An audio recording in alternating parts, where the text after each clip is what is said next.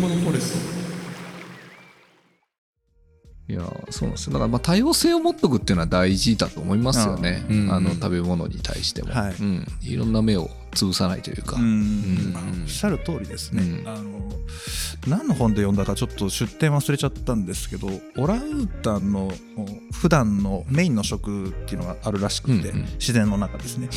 で彼らはその1種類を食べていればもう完全栄養食状態らしいんです。おただ必ずしもそれだけが食べられる状況ではないので、はい。野生ですから、えっと他のものをいっぱい食べる時期もあるんですうんって、でいろいろ食べることによってそれを成分分析してみるとその完全栄養食とほぼ同等の栄養を野生の本能で取捨選択してるらしい、へえあの研究であったっぽいんですよね。へえはい、面白い。ってことを考えると人間もやっぱり同じように多様性を持っていて、うんあだから好き嫌いダメなんだみたいなうん感じをうん覚えたのでなんかこう気になっているのは今先ほどの代替肉の分野でいくともう大豆っていうふうに一気にこう大多数が走ってしまう、はい。で過去を見ても麦だ、えー米だってこう一点突破をしたがってしまう。その方が確かに効率がいい。はい。で一方でそれやると飢饉とか、うん。そういったリスクを何かあった時に回避しようがないみたいなことはあるのかなっていうふうに感じてますね、まあ確かにちょっと違うかもしれないですけどその生物学上でいう多様性ってあのなんですかね A と B があってその重なり合う部分に C がいてここがなんか多様性だったり重なってない部分があったら A と B をつなげる役割が C のちっちゃいその多様性の細かい部分だったりするみたいな、ん。確か話があって人類って今その多様性を大事にしようとか言うじゃないですか。はいでも植物って大大事にしてなくないですか？別に。植物とか生物ってその少数派を大事にしようと思って別にやってなくないああそれはやってないですよね。意識がない意思があればうんそういうことは考えてないと思います。でも人間って意思があるからそれを大事にしようとしてるじゃないですか、はいはい。それってどうなんだろうと思っておおで ちょっと思っちゃって、はいはいはい。だって別にいじめとかは確かに良くないですよ、はい。うんただ尊重するのはその個人の勝手じゃないですか別に、うんうんでもそれを過保護にするっていうのはどうなんやろうと思って。そのあんのかな他に植物として。こいつがいないと俺ちょっとまずいからあんまりこう自分の体の身を削ってこう与える必要性はないんだけど与えときたいなって変進化したみたいな話あんま聞かないじゃない。うん。ちょっとここにドーキンス先生にお越しいただきたいような内容になってきましたね。利己的な遺伝子になんか似たような話出てますはいね。はい。うん。まあ、別にあの本当にどうでもいい話なんでね。いやいやだからちょっとそう人間に例えるもうあの戻すとちょっとおかしいなと思って。うん。おかしいのか？みたいな感じだけど。うん。だからあえて多様性を創出しようとしているっていう話なんですかね、ううん。ん、そっちの方が選択圧に耐えられるのかもしれないです。し、うん。うんまあ本能的に多様性が必要だということを感じてしまったのかは、ないかもしれないですしそれが気候変動が大きなきっかけ？いやどうなんだろどうな。んですかこねの流れ何なんですかね そういった意味では。確かに、うん突然来ましたもんね、はい。突然ここ十何年で、本当ここ十何年ですよね。結構ねあの若い世代の方はし知らない人多いと思うんですけど、今の40代以上の人たちって小学校くらいまで一気に頭を戻していたことですね、うんううんんえっとそうだな。僕が小学生の時に読んでいた学研の科学っていう、うんあれに書いてあった記事を思い出したんですあの時代、えー気候変動を心配する記事が結構ね年に1回ぐらい絶対出てたんですよ、はいはいはい、何が書いてあるか、うん。寒冷化心配してるんですよね。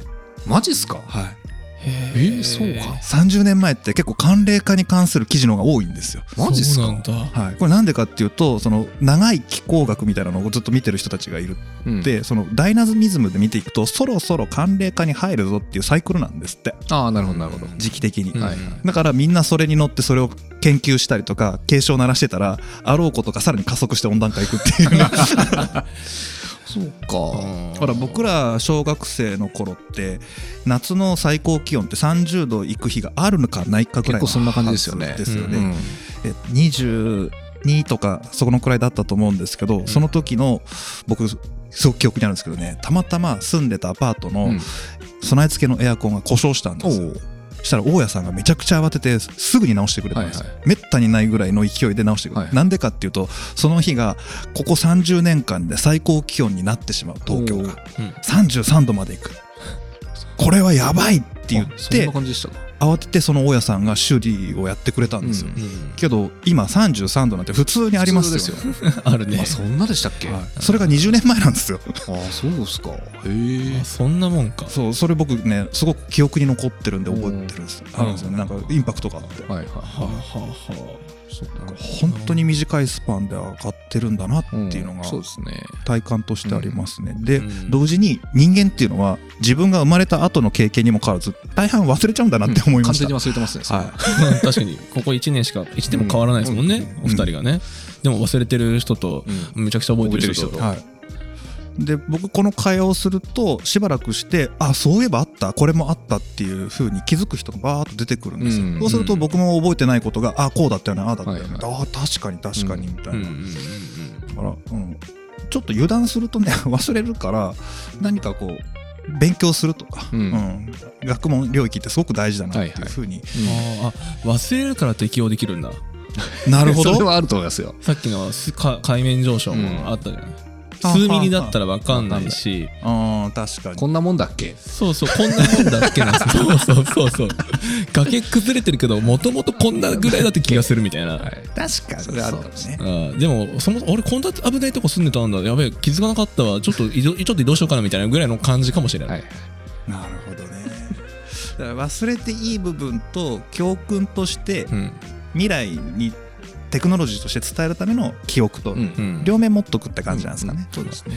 でそう考えると大体肉もさある程度普及したらさこんなもんだっけって思うんじゃない？まあ肉ってこんな味だっけとか。うん。ありあると思う言いそうだよね、今肉は変えられないとかコオロギは食べられないとか言ってるけど、結局な慣れじゃん。うん。うん。で過去の味を忘れたらもうね別にどっちでもいいっていうか、うん。そういうもんだと思っちゃえば、うん大体僕面白いなっていうのが、えっと肉で言ったらジビエってあるじゃないですか、はいはい。うん。いや基本ジビエじゃん。もともともともとそうですね。確かに。うん。養殖が始まったからジビエが取り出されてるわけですよね、うん。で今魚は天然の方が高級で、うん。養殖の方が安いみたいな文化になってますけど、99%養殖になったら、天然のタイはジビエなんですよ。うん。そうですね確かに。魚くせえなみたいなこと言い出すと思いますよ。確かに言うかも。確かに。油が乗ってないとか。ね、はい。うん。うんなんか油がないなとかうん。言い出すかもしれないですよ、確かあるかもね。いや多分全然ありえるもんね。にうん。うん。そういう意味で昆虫食とかは別にうん、可能性として持っとくっていうのは必要だと思います、うん。確かにね、今から徐々にあの気づかない間にならならすというか、うん。まあ、研究としても必要だし、はい。うん。まあ、な慣れとしても人類の慣れは時間がかかるから、うん。うん。今からやっておくっていうのは必要かもね、そうそうそう、単純に文化として研究として、うん、えー残してちゃんとキープしとく、うん。スモールでいいから、うん。最近よく言われる基礎研究に予算が少ないっていうですね、確かに。まあね言ってますけどね多少はね。うん、予算をくれないらしいですからね、なかなかあそういう意味ではあれですよね。塚田さんのところで企業と研究者つなぐっていうのはすごいいいことじゃないですか、うん。研究資金的なものとかどうなんですか？あ資金はまあ徐々に減ってきているので、はい。っていうのはまあ、僕らがやってるのってどちらかというと若手の研究者って自分のアイデアであの自分の研究を進めるって結構やりにくい部分があるんですよやっぱり研究室単位で研究しているので,、はい。うん。でそこを解放したいしたいっていうのと、うん。あのまあ、僕らとしてはその思いの方が強いですかね。うんでもちろん研究費も減ってきてるんでそこに新しい研究費の流れを作るっていうのもあのやりながらやっているんですけど、まあ、それ大事ですね。で少なくとも僕個人が思うのはものすごく父の探求としてグッてやる基礎研究的な部分となんか両方あった方がいいなと思うんですうんね。それも大事ですしあとはその社会に役立つ研究みたいなのも合わせて大事なのでなんかその2つどっちが大事みたいな話じゃなくてあの研究としてそういういくつかのものがちゃんと前に進むみたいな世界を作りたいなっていうのはやっぱあるので、そういった意味でもリバネス研究費っていうのはやってますけれども、まあそれは別に社会に応用されるものだけじゃなくて結果成果したいっていうのはすごく思っているので、はい、基礎研究ってあれですよね。僕はまあそのたくさん知り合いがいるわけじゃないですけどなんかあんまりこれが役に立つかどうか分かんないけど面白いからやってるって人結構多くないですか？あ多いです多いです。うん。でそれも大事ですね。ですよね。はい。でそれが役に立つかどうかは何十年後とか100年後とかにはい。あれ使えるじゃんみたいなかもしれないっていう。はい、感じですもんね、うんそれこそ種をまくっていう感じですよね。うんなのであの僕ら結構企業との一緒にや進めるべき研究みたいなのをやったりするんですけれども、まあ、それだけではなくてやっぱりその研究者が自分の情熱でやりたいものっていうのもすごい大事にしたいなと思ってますしうんそういう世界ともっと広がっていいかなと思ってます。基礎研究ねあまりこう重要視されないんですけどなんでかなと思ってはいるんですけど、まあ、工業分野でいうと有名なね兄ちゃんには何回か話してるけどあの発光ダイオード LED、はいはい。青色だけ最後までなかなか発明されなくて、三原色揃わなかったんで使い道がないみたいなのが何十年かずっと続いてて、はい。で僕が高専にいた頃な2010年頃、うんうん9年かもうちょっとまだ。正確には覚えてないんですけどそのその頃に発光ダイオード LED の青が発明されて、これで三原色揃ったみたいななって、そしたら一気にこう今 LED ライトとか、なりましたね。あのディスプレイも全部うん。LED だったりするじゃないですか、うん。基礎研究がなかったらそもそも今のディスプレイはこんな高精細でなってないってないっていう。話になっちゃううんんで、うん。それくらい社会を変える可能性があるものに投資をしていないっていうのは非常にまずいことだよっていうのをもっと分かった方がいいかなって思いますね。うんあのまあ、そこら辺の議論も結構いろいろ今されてるとは思いますけどね、うん文部科学省とかも含めて。はい。いや、大事ですね。特にまあ工業とかそういう科学技術ももちろん大事だしあのやっていくべきだと僕も思ってるんですけど、うん今感覚的にはその食の分野、うん。もう少し力入れていいんじゃないかなっていう気はしてるんですよね。それはね。だから、すごい大きな傾向を言うと、食分野の今の社会実装みたいな話って、うん。あまり、なんだろう、成果になりにくい部分もあって、あの論文とかにもなりにくいはい、ですし、例えばだ大豆で肉っぽいものを作ったからといって、別に論文にはなんないじゃないですか、まあ、はいそこがあのあまり後押ししないっていうのはあるんだろうなと思っていて、うん。まあ、そういった意味では僕はもう思ってるんですけれどもただあの研究設備であったり研究者のあの頭脳っていうのはもう確実に日本にはしっかりあるので、えっとそこの人たちが少しでも食の分野の方向を向いてそこであの新しく、まあ、ベンチャーなり、うん。そういった形式で研究開発をするみたいなのがうん。もっと作れるとこの分野はもう少し面白くなるのかなっていうのは思ってますね。はい。だだからあの培養肉ってやたらとメディア出てくるんですね。そのあ出てきますクねローンの肉とか、うんあの細胞からね臓器を再現したとか、あれは研究論文になりやすいからってことなんですか？っていうわけではないですか？あんまなんないでしょうね。ああれは食えてもだからそこになんかサイエンティフィックにものすごく新しい現象があるとかってなると出やすいですけれども、はあうん。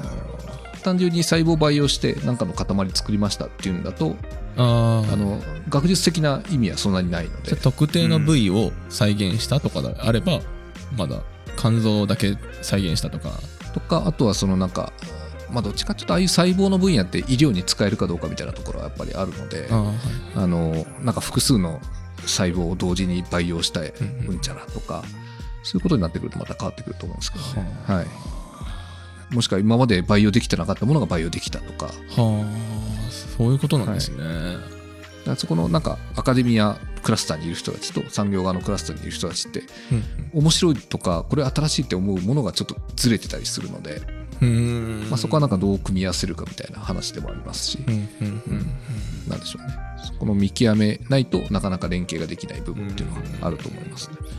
ああそうか。何か溝がまだありそうですね。か溝というか壁というか、まあ、お互いなんか目指してる方向が若干違うんで、うん。でそこトータルどこ目指してるんだよねっていう合意形成ができるかどうかっていううん。あの話にはなると思いますけども。うん。うか。に。横断する人が必要なんですねやっぱそこで。ん？ただその今方向がベクトルがそれぞれ例えばそこに、えービジネスマンを入れてくるとまた違うベクトルが発生してくるわけですよね。でこれが合力するというのはなかなか難しいと思うんですけど、うんうんそこをこう横断して行ったり来たりする人みたいなのがあ、まあそうなんですよ。必要なんですよね。で我々まさにそこそこですね。だと思っていて、はい。なんかコミュニケーターって言ってるんですけども我々って。そういう職業の人がまた必要になる時代が来るだろうと思っていてうん。だからアカデミアとビジネスサイドのあの行き来をできて両方の言語が分かってうん。ここ目指そうぜって言える人。はいっていうのは絶対必要だなと思っていて、はそうですね、まあ、コミュニケーターないしアグリゲーターとかああいう方々ですよね、はい。一応僕らはコミュニケーター、はい。サイエンスブリッジコミュニケーターっていう名前にしていてそれをあの商標を取ってるんですけど、はい、かっこいい。ん サイエンスブブリリッジブリッジ要するに橋渡しができる人ですね。で交渉がちゃんとできてで両者のやりたいことを理解してチームを作れる人って言えばいいですかね、はいさすがにうちらはフードブリッジとは言えないね。ただあの僕はその力量がね研究者のレベルではないので、うん。ですけどその横断値ってすごく大事だなっていうふうに思っていて、で僕もともと文系でも何でもない高校時代までは化学少年だったんですけどもうなんですね。8割9割忘れましたけどね。やってないんで。ただ今人文系の歴史とかうん。食文化っていうのに携わっているのでこれをそのビジネスとどうマッチングさせるかっていう意味ではもうコミュニケーターなのかアグリゲーターなのかっていうところをなんかこう社会貢献の意味でも実装できないかなっていうふうには感じているところなんですよね。で今そのちょっと流れですけどサイエンスとその文系日本でいう理系と文系って割と分断されがちじゃないですか。まあねさそう捉えられますよね、はい、捉えられてるのでこれもうちょっとねこう行き来した方が僕はいいなと思っていて、広く浅くでいいからはい。学んで、うん。で細かいところは専門家に聞きゃいいや、うん。でもお互いの言語分かるよっていうのは大事なのかなって気がしますね。そうね。うちら料理人に解説すること結構あるもんね。はいはい。で、料理人が思ってることを解説することがやっぱりはい。あるんで、ええ。まあある意味、その料理人のブリッジという意味では、うん。あの正しいかもしれないです。はい。僕らのうん。立ち位置は今。うん。うん。そうなんですよ、うん。前職でね社内営業やってる時にまさにそれ感じたっす、うん僕は営業部にいたんですけど、はうん営業マンの会話って技術部門と噛み合わないんですよ。はいはいはい。お互い見てるベクトル違うんで、はいはい。お互い喧嘩するんですよね わかりますね。でごくごく一部の営業系の人とそのうん。技術系の人たちが意外と真ん中辺に行ってはいはい。行き来するんです。よはいはい。うん。そうすると営業マンに分かるようにテクノロジーを説明できる技術マンがいて、うん。でセールスマンの気持ちをちゃんと技術者に分かるように喋れるやつがいて、うんうんここが結構肝で、まあそうですよね。はい。うん。で会社側がこいつら生産性ないってポンって抜いた瞬間に実は要だったみたいなね、ああそれ辛いですね。はい、うん。ーこれは合理化の弊害みたいなものかな。あーかもね、うん。ですね。な合理化合理化で効率よくってなったら、もうなんか間の中間役はシステムにやらせればいいっていう話になっちゃったけど、結局その合意形成って人じゃなきゃ無理じゃねって今気づき始めてる、うん。ちぐはぐな世界が出来上がったよねみたいな、うん。う今、だからうちらみたいなこういうものが出来上がるね、はいはいはいはいはい。うん気づいたというかそう思ってる人たちがやっぱ少数なりいるんだね、うん。うん。あーだからまあそうか。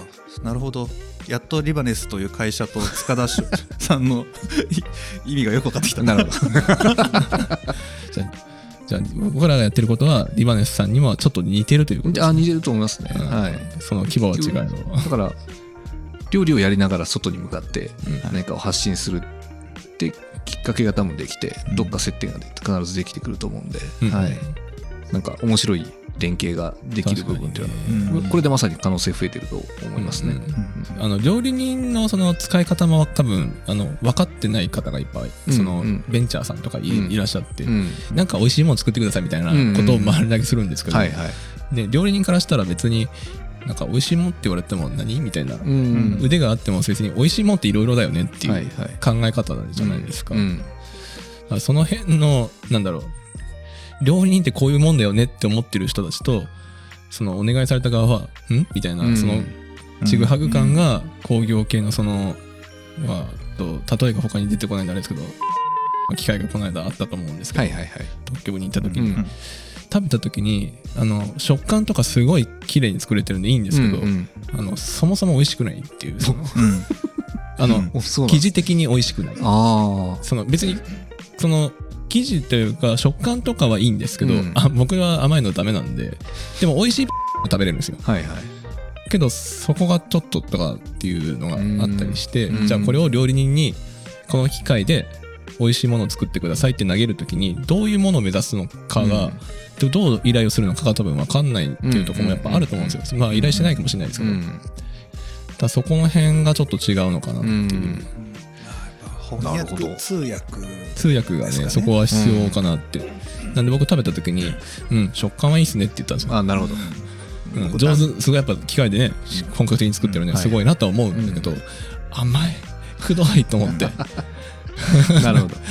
うん、その辺がまだ料理人が入ってこれない何かがあるんですよね多分ね、まあ料理人忙しいですけど、ね。はい。個人店みんな持っちゃってうんうんるうん。うん、なんでその辺がなんか僕らがお手伝いというか僕らが料理人としてというよりかは料理人を分かるものとしてうん。なんなんとかをつなげられないかなと思ったりもしました、うん。確かにね。僕らあのセールスさっきの例えでいくとセールスマンと技術者兼ねてるような状態なので。そうですね。うん。そういう意味ではあの料理人って割と技術系の人多いじゃないですか、はいはい。うん。研究者とか、はいで彼らに分かる言語で話せるっていううん意味ではあのトランスレーターとしては可能性ありますね、まさに塚田さんがそれをやってますもんね。うんまあまあまあそうですね。うんなんか美味しいって何？みたいな思うところがあって。うんそこって多分本当にそこで最前線に携わっている人の意見とはい。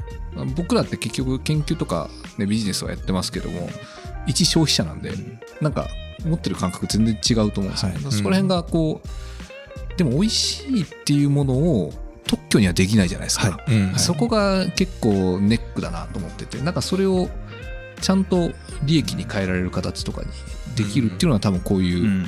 料理まさに最前線でやってる人たちとぼ僕らビジネスサイドとか研究サイドの人たちが組むとそうですね。なんかできんじゃないかなと思ってて、それこそそのビジネスの目線でいくとやっぱ洋服だったらユニクロみたいにうん。こうなるべく広くにアプローチしたいっていうポリシーの企業さんともっともっとニッチでいいから尖ってすごいクオリティの高いものっていうアパレルメーカーが、はいはいはい。でここの思想をバシッと決められる人がいてくれないと、技術者たる料理人っていうのはどうしていいか分からないっていう話だと僕は思うんなるほですよね。ど。はいはいでここがお互いにすれ違ったまま言ってるんでなんかずっと違うはぐだなっていう。ああなるほど、はい。もしかしたらその今巷である健康食品ってあんまり美味しくないのって、うん。その原材料をその値段とか大量にし仕入れられるとか最低限のこの基準をクリアしてるとか、うん。そういう次元でしか見てないのかなって思ったり、だから出来上がったものがまあ微妙に美味しいけど、まあ、まずくもないけどうーんみたいな。っていうのが多いのかなと思って、そこに料理人で味を分かる人がいれば、うんうん。まあ本当にがっつり店持ってなくて、ん。自分で入れるっていう人がいれば、まあ、このパウダーだったら味は良くてちょっと高いけど他削ってもこのパウダーさえ良ければ全体美味しくなるよみたいなことはできると思うんですよ、けど今原価計算で均等割りとかね、うん。まあ、平平均値取っていくとかってうん大量生産するために、ってなっちゃうとあの結局その中で材料ボンって渡されてこれで美味しいもの作ってくださいって言っても料理人ってその原料野菜が美味しくなかったら無理ですね、あの地の力にすごい左右されるのははい。僕らよく分かってる、元が美味しければもちろん美味しいもんできるんですけど、大量に仕入れられないとかっていうのはあったりするんで、じゃあどうするかっていうとコストの安いものとかになっているじゃないですか,、うん。だからその辺のそのバランスを料理人と対話しながらどこまで取れるかっていうその間に立つ人がいないと、お互いの意見が多分すれ違っちゃう気がするんですよね、こだわりのとか言っちゃうと、はいい。やこだわっても健康食品やしみたいな。なるほど。それがうまいこといく言って回るようになったらもしかしたらめちゃくちゃ美味しい健康食品ができるのではないかろうかってちょっと思ったりした、うん今、うんねなんか小麦粉とかねものによって全然違うもんね、まあそうですよね。うん。大豆なんかもう露骨に違うじゃないですか、うんうんうんうん。そういうところだよね。でも何割か混ぜたら実は美味しくなったりするんですけどね、難しいとこっすよね、まあ、味覚ほど定量化しづらいとこですからまあね。ですね。うん。まあ一つには今のタクみたいなのはあっていいなって、うん。あのさっきちょっとちょっとメタファーとしてユニクロ出しちゃいましたけど、ん。あの中にあの U とかプラス E とかプラス J とか、ああいうラインがちょっと尖ってる軽く尖ってる、うん。けど素材自体はユニクロ産なんでめちゃくちゃ安く大量に仕入れられますみたいな、だから本来、えーハイブランドだったら3万するものがユニクロにしては高いけど1万5千円で出ますみたいな、うん。ああいうラインナップとこう両方走らせるみたいなのがいいかもしれないですね。なるほど。そういうなんか味覚のこのすり合わせとかってあったりするんですか？その仕事の中でこういう何かを作ったり橋渡したりする中で。味に関してとかあるんですか？えっと、具体的な例はないですね。僕,、うん。僕の周りにはないんですけど、あまあそれが必要な場面っていうのはやっぱりあるのでううん。んでもこっち下バカじゃないですか。うめえっつって終わるんですよ。だからそれがなんか最終受けするものなのか、はい。どどういうシーンでどういうチャンネルでうん。それが提供されるものなのでこの味にしようみたいなもう発想とか全然ないんで。あうーん。その SKS に行って、はい。その料理人がすごい重宝されることでびっくりしたんですよね。うまかった。どこ行ってもなんか料理人褒められたみたいなのがすげえなんかはいはい。う嬉しいらしくてはいはい少なかったですしねあのあまあねって300人中本当5人とかしかいなかったはいはいはい言っても僕ら地方のねはい一料理屋でしかないんで、うんけどあそこにいる方たちはなんかまあ、わわからないっていう人がやっぱ多かったんで、うんその味が美味しい美味しい僕わかんないんだよねとか普通に言う塚田さんみたいな方が多かったんで、そうだと思う分かんないっていうのはなんか正解がないじゃないですかまず、うんうんであのやってる側もどこにそれをチャンネルとして提供するのかっていうのも決められない段階なので、あの何が正しいのか分かんないですよね、あ確かに確かに。だからた例えばあの僕一緒にやってるので言うとあのサステナブルフードアジアっていう会社があってそこはジャックフルーツの代替肉みたいなのを提供してるんですよね、はい。でそこのサンプルも結局僕らがつ 作ってるんですけどはあ味付けも含めて、はいはい。でそれってもうちょっと具体的にここにこういうものを提供したいここの位置にあってだからこういう味付けにしてみたいな話はあるべきなんですけど、はい。もうとりあえず試食だしみたいな、はい。あのハンバーガーハンバーグっぽくしとくかみたいな、うん。そんなレベルなんで。へあのそのレベルまで行ってないですよね。えうん。はい。僕も現地で、あの海野さんと会話させていただきまして、試食もしました、はい。素材としてめちゃくちゃ面白いと思いました、はいはいはいはい。けど食べた瞬間にこれどこ持ってくんだろうっていうのは やっぱそうですよね。思いました。はいそうですよね。それも定まってないですよね、まだ。はい。定まってないし、まあ、ああの段階ではですけれども、あのじゃあ食品企業に持っていくときにはん。どういうものにした方がいいのかとか分かんないですよね。で、結構やってみると、あのシェフの方には結構気に入っていただけるんですよ、はあれ。で、こういうふうに調理したらええんちゃうかみたいな話で、あのいくつか飲食店に入れてもらったりとかしてるんですけれども、逆に食品企業さんに持っていくと、ん。あの大豆と比較されるんですよ、なぜか。ね、大豆の素材と全然違うから使えないって話なんですよ。うん。はあ。ええマジってなるじゃないですかこっちも、でも僕らとしては多分そっちに本当に売りたいんだったらそういうところと比較された時にどういう調理法でどういうあのまあ加工法なのかもしれないです。加工法であの味付けにするとあのちゃんと導入してもらえるのかみたいなことを考えるべきなんですけど、でもそこってものすごいビジネスチャンスあってもまだまだあのアジャストできてないのはそういうポイントがあるのかもしれないですね。まあ、素材の生かし方ってやっぱり、うん。普段ずっと料理作ってても分かんないの多いぐらいなんで、そこはやっぱね普段やってない方がやろうと思うと。しかも見見慣れないもので確かにね。初めて食うもんとかでうん。やろうって言われるとなんかうん。みたいな。あー。はい。まあ、これはこの傾向だよねっていうのはもう経験値だもんね料理人ってね、うんそうですよね。大そうですね。もう経験値で見当ある程度つくんですけど、ん。結果的に初めて見る食材は、うん。世の中に知れているものでも自分が初めてだったら、はい。生で食べてみて、うんうん。茹でてみて蒸してみて焼いてみてで塩かけて醤油かけて味噌つけていろいろバリエーションやってああこういうしコアの部分はこれなんだねっていうのを掴んでから料理に。なるほど、でそれで10パターン試してみてあじゃあこれ使おうみたいな。うん。まあ、絶対食えないだろうって皮も一回あの茹でてみたりしますからね、はいはいはいはいこれいけんじゃねえかっつって。ここまで美味しいからここもいけんじゃねえかって一回やってみてやっぱダメだっつって。ああなるほど。普通に実験やもんねあれね。実験実験、えーうん。やっぱそうなんですね。新しい何か得体の知れもやっぱはい。来るんですよね、はい。いろんな中国からとか、はいはい。種あなるほどなるほど。が来るんですけどもらって。それをやっぱ試しますよ、ね、似てるけど違うっつって。はいはい。でその時のその試食をするじゃないですか、うん。その時の感覚がああれに似てるなっていう、類似品のデータが頭の中で多分ふあの一般の方より多分多いので、はいはい。したらあこの傾向だったらきっと味噌でもしかも麦味噌系が合うかなとかあこれだったらマヨネーズだったら合うかなっていうのがもうロジックじゃなくてほぼ直感的にパパッと出てきて。うんだから本来100やらなきゃいけない実験が20で済むっていうレベルなんですけど。なるほど。うんなるほど。はい、もっと精度の高い人いると思いますよ。多分はいはい。僕はね、100今100の20って言いました。けど100が50になってるレベルしか言ってないんですけど。すごい人はもう100あるやつを10ぐらいに絞ってパッとできるんはいだと思いますね、うん。なるほど。お父さん早いもんね。うん。もう何何でも食べるんですよ。そのなんですかね素材とかその辺の道の駅で売ってる珍しいものとか全部買ってくるんですけどそうじゃなくてそれだけじゃなくてなんかお菓子とかはいはい。なんか得体の知らない海外のお菓子とか普通に買ってくるんですよ、はいはいはい。であれを料理に使い出すんですよ。え？あこの間も普通に使ってましたよ。なんかタイの辛いなんか硬いお菓わ子わかんない。のたくさんありますよね、そう。こうあれを買ってきてこれが辛くてうまいんだって食べながら厨房で話してたと思ったら翌日の料理のトッピングにのかへー振りかかってくる粉々にして最後にこれかけんだよとかってえーみたいなのはよくあるんですよ。これこれ結構日常で僕ははいはいはい。そういう多分積み上げたものっていうのは多分そこはねうちらでも真似できないけど、うん。そういうところが活かせればもっと何かできるのではなかろうかっていう。それとも知識の財産じゃないですか。はい。それもったいないですよね。もったいないと思いますね、そうですね。すげえ蓄積あるはずですよね。で実はこのナレッジこそうん。AI に代替しやすい分野のはずだと僕まあはそうですよね。確かに。うん。単純作業って意外とあのコストの面で代替しづらいと思うんですよね、ああいう高度なナレッジほどもう機械学習させりゃいいんで、うんうんうんうん。正解不正うん解正解不正解をインプットし続けるっていう。比較的やりようがあるのかなと思いますよね、面白いですね。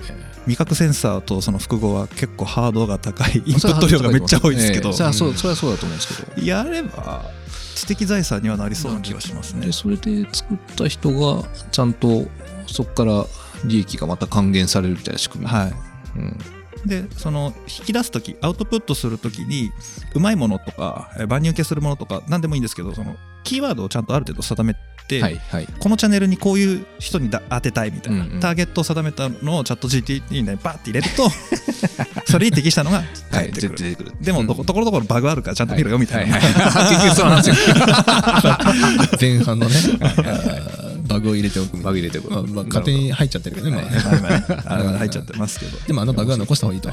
ある程度ね。うんあで、あれか、分量も全部できあのざっくりか。うん。あレシピのね。はい。組み合わせでこれに使えるはずだよぐらいの回を出してくれれば、あのすごく研究とかあの社会実装の面でプラスになるんじゃないかなでしょうって思いましたよ、うん。はい。確かにね、サンプルでめちゃくちゃ辛いやつとか持ってこられた時とかね、どうしようかと思うもんね。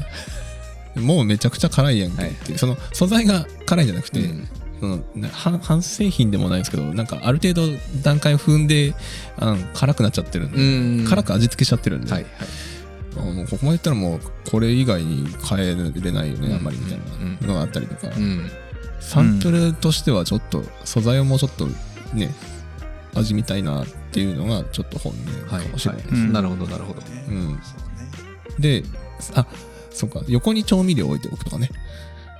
わかるゴミゴミぐらいの調味料があって、素材があるみたいなのサンプルの食べ方だったら料理には割と喜ぶかもしれない。ん。あーそうかもしれうんなるほどなるほど。ん。か下手にこうね、何々味ですとか渡されると、はいはいうんなんか食べ比べても元の味どれかわからんみたいな。はいはい使い道がわからんみたいなのがあるんで、僕僕らはやっぱ素材の味を一回うんうん。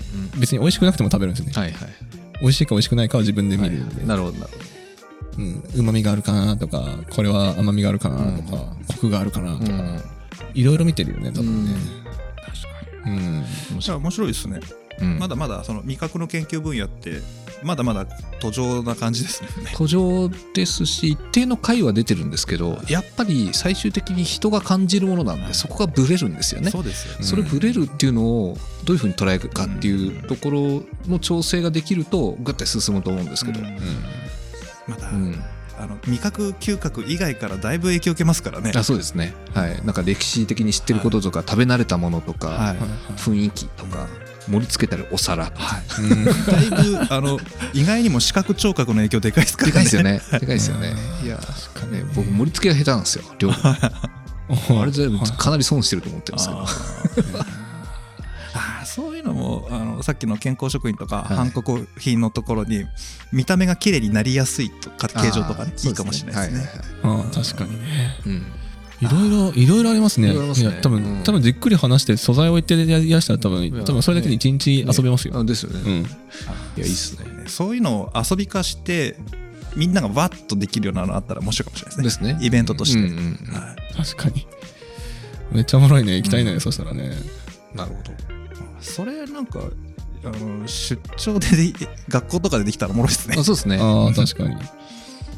なんかいろいろ変な方向に行っちゃった。んですけど全然個人の話ではな普通になんか楽しんじゃった 会話を楽しんでる会話感じでね、はい。うん。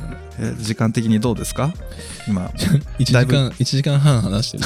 そんな話してますあそうなんですよ、あのーえ僕らこ ここういう感じなんです。第1回は第2回はって言ったけどこれ全4回だと思う。ああ30分かけ4とかに編集次第だけど。食べ物フォレスト。随分話してきましたけれども、はい。塚田さん最後に何か伝えたいメッセージ言い残したことなどあれば。そうですね。いやなんか意外と日常で食ってこう触れてるんですけれどもなんかどっから生まれてきてどういうふうに口に入ってるのかなっていうのを、まあ、少し興味持って見てみるだけでもすごい面白い世界であったり、まあ、こういうテーマでこういうことしたらいいんじゃないかみたいなことって結構いろいろ発想が出てくるので非常に奥深いというか身近なんですけれどもそういうふうに見てみると深掘りした甲斐があるような、うんあの世界かなと思うのでっていうのを、まあ、ぜひリスナーの皆さんにも試してほしいなと思いますし食って喜びなので、はいそういったところも忘れずに楽しん今後も楽しんでいきたいなと個人的にも思ってますので、はい、引き続きよろしくお願いしはいこます。ちらこそよろしくお願いしまよすろしくお願いします。はい。塚田さん的に一番こうテンションが上がるタイミングって仕事上とか普段どういうととこです？あります？なんか。テンション上がるときは多々ありますけど、まあ、意外と沸点が低いんでですけど。まあそうっすね。最近感じたあ沸点とかは？いや一番楽しいのはあのこういうことできませんかって仮説立てて、その実証とかより一歩手前の時間ですかね。どうなるかなみたいな。ワクワクみたいな。できたじゃないんですね。やっちゃうぜ俺みたいな瞬間はやっぱ。でもややってみると思うの成否分かるじゃないですか、はい。あのね。はいまあだからあのうんっていう時もあるんでそこまで行きたくない手前の旅 旅を釣る手前ぐらいのあのワクワクあー旅行の前夜ぐらいの。そうそうそうそうそう。あれ一番テンション上がりますね。いました。ここにもおかしい人いました。めっちゃ気持ちわかるんですけど。うんわ分かりすぎてああダメだみんな同じだ同じ人集まったらこうなるんだなっていうのはよく分かった今日。